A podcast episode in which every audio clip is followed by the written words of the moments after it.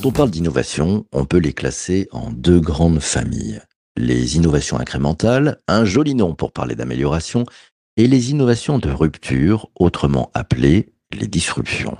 Et au sein de ces deux grandes familles, on retrouve en général six types d'innovations, dont l'innovation technologique, l'innovation en matière de produits, l'innovation en matière de services, l'innovation des procédés d'organisation, l'innovation des modèles d'affaires ou encore l'innovation sociale. Et pour innover, on s'y prend comment? On s'entoure de collaborateurs très créatifs pour avoir des idées, on s'entoure de collaborateurs très pointus en gestion de grands programmes pour être sûr de pouvoir avoir une innovation robuste à l'épreuve de millions d'utilisateurs, on s'entoure de profils ayant la fibre entrepreneuriale, on s'entoure d'un mix savamment dosé de ces différents profils. Hmm. Et quand on entreprend, on démarre tout petit en mode proof of concept, euh, le fameux mode prototypage, ou en mode MVP, tu sais, le minimum viable product, le juste nécessaire pour permettre à des premiers utilisateurs d'éprouver l'innovation et de faire des retours sur ce qu'il faut améliorer. On s'y prend comment? Et pour trouver l'idée, au tout début, ou pour sortir de l'ornière si le projet bat un peu de l'aile, ou pour faire face au premier vent contraire, on fait quoi? On appelle des super-héros? Et si on appelait des agitateurs, des femmes et des hommes qui vont nous aider à casser la baraque en nous aidant à penser et agir autrement et en nous aidant à mieux entreprendre? Et si, et si, et si? Pour bien comprendre ce que ça change pour de vrai d'entreprendre et d'innover avec de vrais agitateurs, l'invité de cet épisode du podcast est Aurélie Filigère, fondatrice de InnovaFlow, le collectif d'agitateurs agiles au service des projets innovants. Bonjour Aurélie. Bonjour PPC. Bienvenue dans ce podcast matinal. Merci de t'être rendu disponible. On attaque avec le pain point. C'est quoi le gros problème, le problème majeur que tu as observé avec euh, les projets d'innovation ou d'entrepreneuriat? Écoute, il y, a un certain nombre de problèmes hein, différents et, je pense que chaque porteur de projet et entrepreneur euh, le sait bien. Euh, la première grosse difficulté, je trouve, c'est de garder le cap. En fait, on, parle souvent d'ascenseur euh, émotionnel dans, ces grandes aventures entrepreneuriales. Euh, il existe quand même un certain nombre de structures d'accompagnement, des incubateurs, euh, un écosystème qui, est devenu très riche, et tant mieux. la difficulté, c'est dans tout ça, comment garder son cap, se poser une vision, éviter de perdre dans les différents méandres de dispositifs d'accompagnement et, rester focus sur euh, sa vision, sa proposition de valeur, rester voilà, aligné avec, euh, avec ce et, et surtout euh, le rendre rentable. Et, c'est donc ça qui t'a donné l'idée de monter ce, ce collectif d'agitateurs agiles? Il y, a, eu plusieurs, plusieurs on va dire, raisons. la première, c'est celle-ci. J'ai la chance de, bah, de, faire partie et d'être proactive dans, dans l'écosystème entrepreneurial du territoire. Euh, je me suis vite rendu compte que euh, ces fameux entrepreneurs euh, étaient un petit peu ballottés parfois, et, même ceux qui ont cette vision, on va dire, marché ou, d'anciens marketeurs avaient parfois du mal à, garder ce cap, ce fameux cap, et avoir cet effet miroir. donc ça a été le premier, à dire le, la première réalisation. Et puis il se trouve que moi j'ai travaillé presque 15 ans sur des projets d'innovation en entreprise. J'ai toujours travaillé en, mode collaboratif en équipe. Et clairement, euh, je trouvais que dans, cet écosystème, il manquait euh, cet aspect, et puis à moi, il me manquait égoïstement cet aspect euh, collaboratif pour amener voilà, un accompagnement qui soit pensé pour être pertinent, mais à plusieurs. Qu'est-ce qui font de particulier ces, agitateurs agiles que, d'autres consultants ou d'autres super-héros font? Ils font quoi de différent? On va être assez humble quand même dans l'approche, mais c'est vrai que c'est donner ce nom d'agitateurs parce qu'on aime bien l'idée d'être des, des, troublions. C'est-à-dire que, imagine que on va être les seuls à avoir les bonnes idées, des bons modes d'accompagnement euh, par contre, ce qui fait la différence et ce qui, ce qui est par nature euh, notre structure, en fait, notre organisation, c'est le fait justement d'agiter les, les premières idées, les projets, euh, d'agiter les porteurs de projets, les faire grandir dans leur posture de- d'entrepreneur. Euh, ce qu'on aime bien dire, c'est que on, les aide à pêcher, on le fait pas à leur place. Euh, donc déjà, dans un premier temps, c'est, je dirais déjà ce- cette posture qu'on leur apporte. Le fait euh, aussi de travailler main dans la main avec eux. Fait, notre, euh, principe d'accompagnement, donc c'est un parcours huit étapes, donne cette fameuse vision dont je parlais tout à l'heure et ce cadre qui est franchement apprécié, euh, permet de, suivre, on va dire, un fil conducteur, un fil rouge.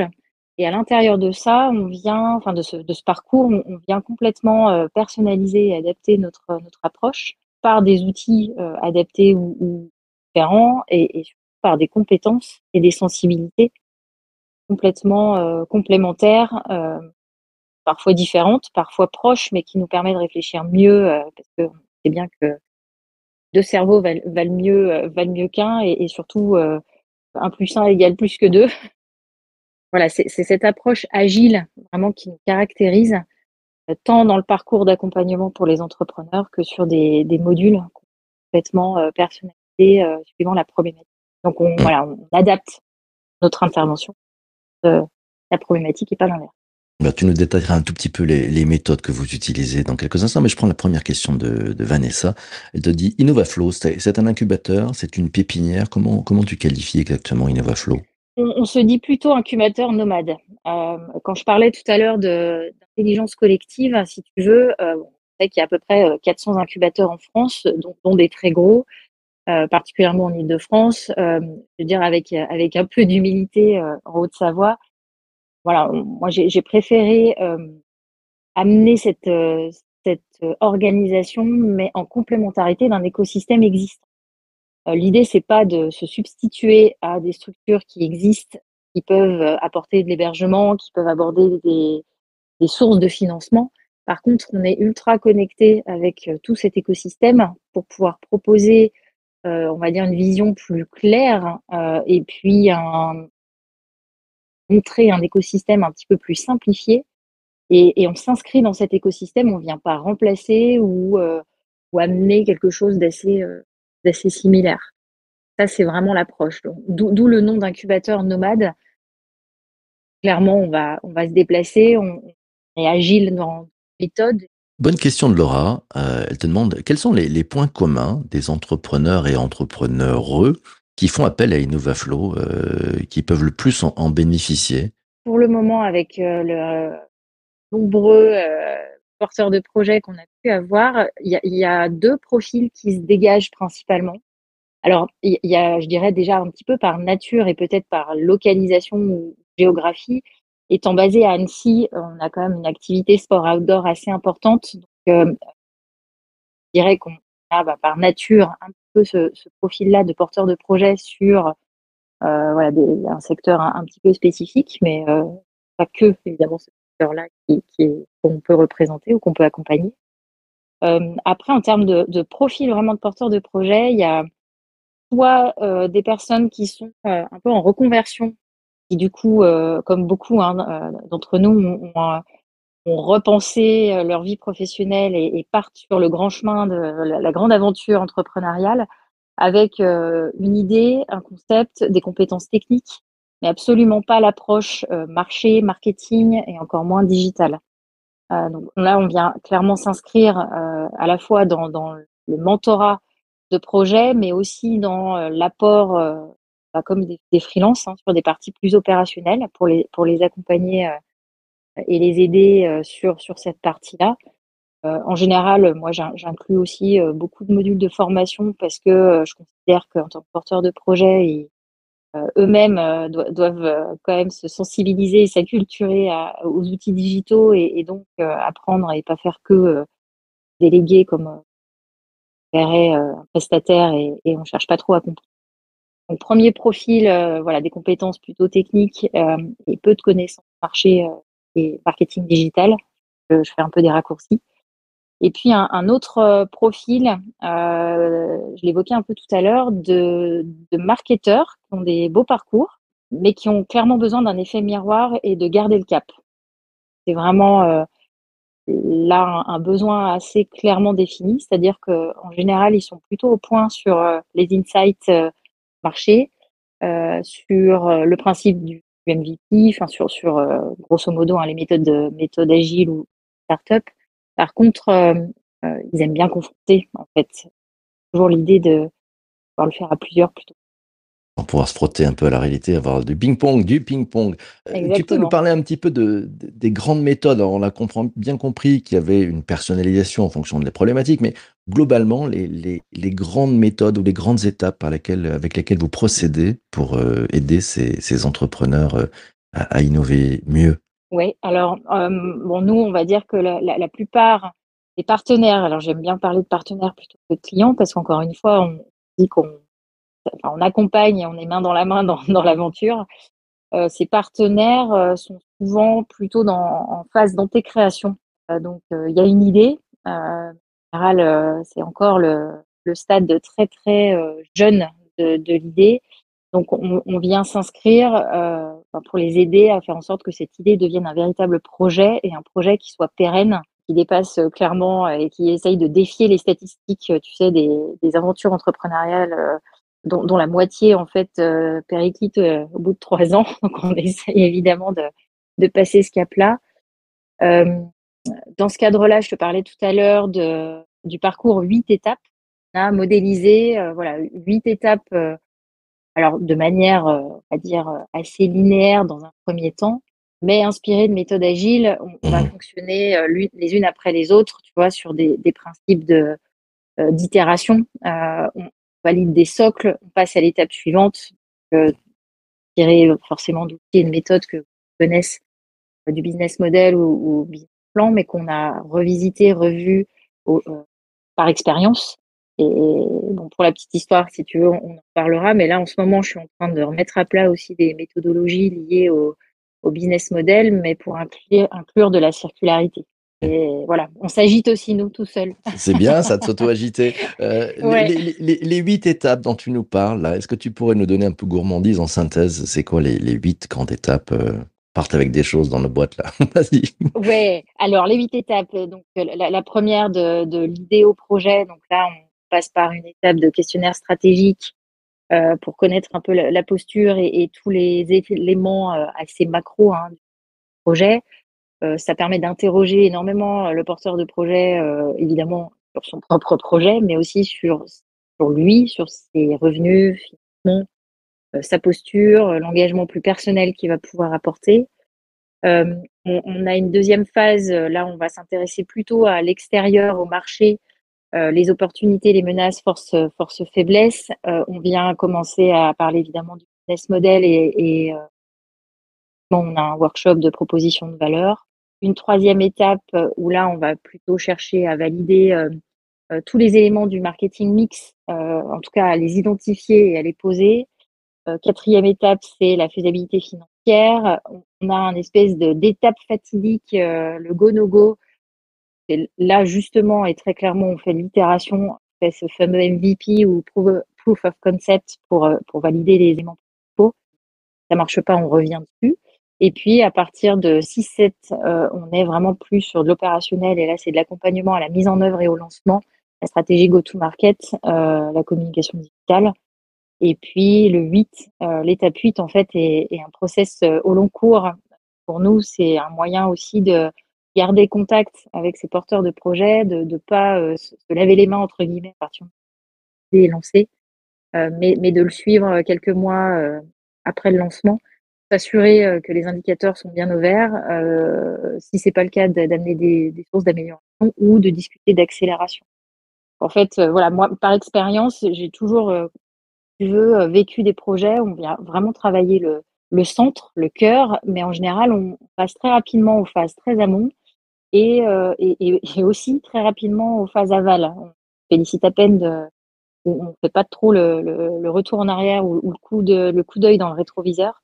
Donc c'est dans voilà, c'est ces aspects-là qu'on vient vraiment accentuer pour faire en sorte que sur ce parcours entrepreneur, on puisse euh, verrouiller un peu tous les, éléments. Très très clair sur ces huit étapes, merci beaucoup. Alors, on va parler un peu de, pognon, de brousouf, de, de. Euh, Laura te demande le business model euh, que, que vous avez avec ces entrepreneurs, et on a compris que c'était au tout début, presque dans les phases d'idé- d'idéation, c'est de la prise de part, ce sont des honoraires, c'est une autre façon de faire. Comment vous y prenez? Très concrètement, et, euh, je l'évoquais tout à l'heure, il y, a- euh, y a différents moyens évidemment de, s'assurer notre modèle économique. Le fait d'être ultra connecté avec l'écosystème en place nous permet, alors c'est un exemple, hein, euh, bah, de, pouvoir aider l'entrepreneur qui effectivement en phase d'intégration n'a pas beaucoup de moyens. Par contre, étant maillé avec ce fameux écosystème, il existe des dispositifs d'aide et clairement le parcours euh, InnovaFlow peut rentrer dans ce dispositif euh, d'aide. Alors, euh, sans, sans trop de secret, il en existe un pour la région Auvergne-Rhône-Alpes qui s'appelle le Startup Go Émergent. Ça fait partie des dispositifs auxquels on peut, s'inscrire pour aider l'entrepreneur. Et puis, ben, moi, j'ai ben, un exemple très concret, un client, euh, euh, le, premier d'ailleurs qui a fait le, le parcours complet était quelqu'un déjà hébergé dans un incubateur euh, à Annecy. Euh, il a utilisé aussi son enveloppe et on est venu en complémentarité évidemment dispositifs existants, sachant que souvent ce sont des chargés de mission qui ont quand même un certain nombre de projets à suivre, euh, avec des équipes de, bénévoles, mais disponibilité quand même qui reste euh, forcément un peu restreinte. Et je suis placée pour le savoir parce que je fais partie aussi des consultants bénévoles dans des incubateurs. C'est partie de ma petite participation à la dynamique locale et entrepreneuriale. Dernière question, parce que cet épisode du podcast touche malheureusement à sa fin. Euh, on se projette dans, allez, 5 ans, dans tes rêves les plus fous, InnovaFlow, c'est devenu quoi? C'est des grandes questions euh, que je que je me pose euh, là surtout surtout récemment.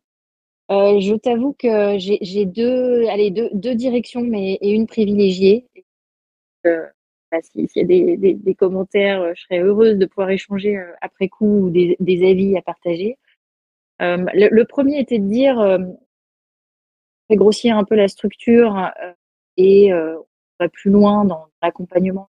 Pourquoi pas dupliquer et, structurer encore une fois à la fois en nombre d'agitateurs et, potentiellement porter le concept un peu plus loin.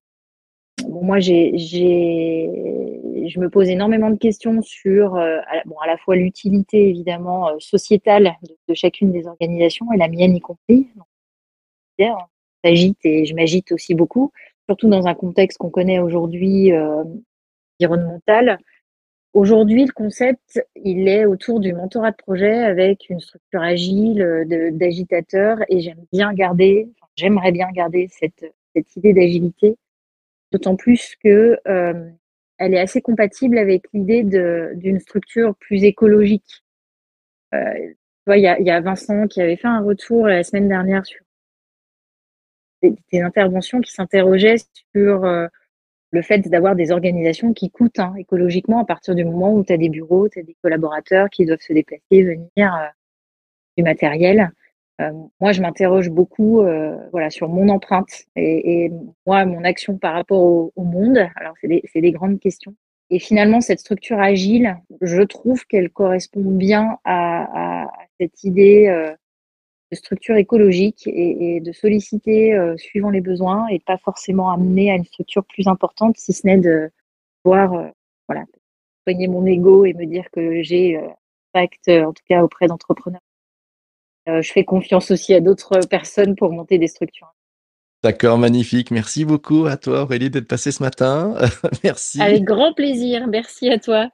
C'était super intéressant. Merci. Euh, quant à toi qui, qui nous écoute et qui a participé pendant ces différents directs, je te donne rendez-vous demain matin. Ouais, comme chaque vendredi, c'est le débrief de la rédac. Euh, et oui, si vous avez appris quelque chose dans cet épisode, notez quelque chose pendant cet épisode. Ouais, notez quelque chose pendant les épisodes passés. Venez en parler avec nous. C'est chaque vendredi matin. C'est à 7h30. C'est en direct lors du débrief de la rédac. C'est sur LinkedIn. Demain, je serai accompagné au micro de notre amie Laura Bokobza, membre historique de la Redac Room. Et puis, euh, tiens, Aurélie, je te donne rendez-vous demain si tu veux passer pour le débrief aussi, parce que les invités peuvent venir dans les commentaires et ça, c'est juste magique. Et puis, on aura, tiens, en avance de phase, euh, c'est un épisode qui devrait t'intéresser. En tout début de semaine, lundi, on aura euh, comme invité Benoît Raphaël sur un thème incroyable comment on peut piloter son entreprise de l'autre bout du monde. Et ça devrait t'interpeller par rapport à ce que tu viens de nous dire. D'ici là, portez-vous bien, mes amis. Je vous souhaite une excellente journée. On se retrouve demain matin à 7h30 pour cet épisode. Et d'ici là, surtout, surtout, surtout, ne lâchez rien. Ciao, ciao, ciao.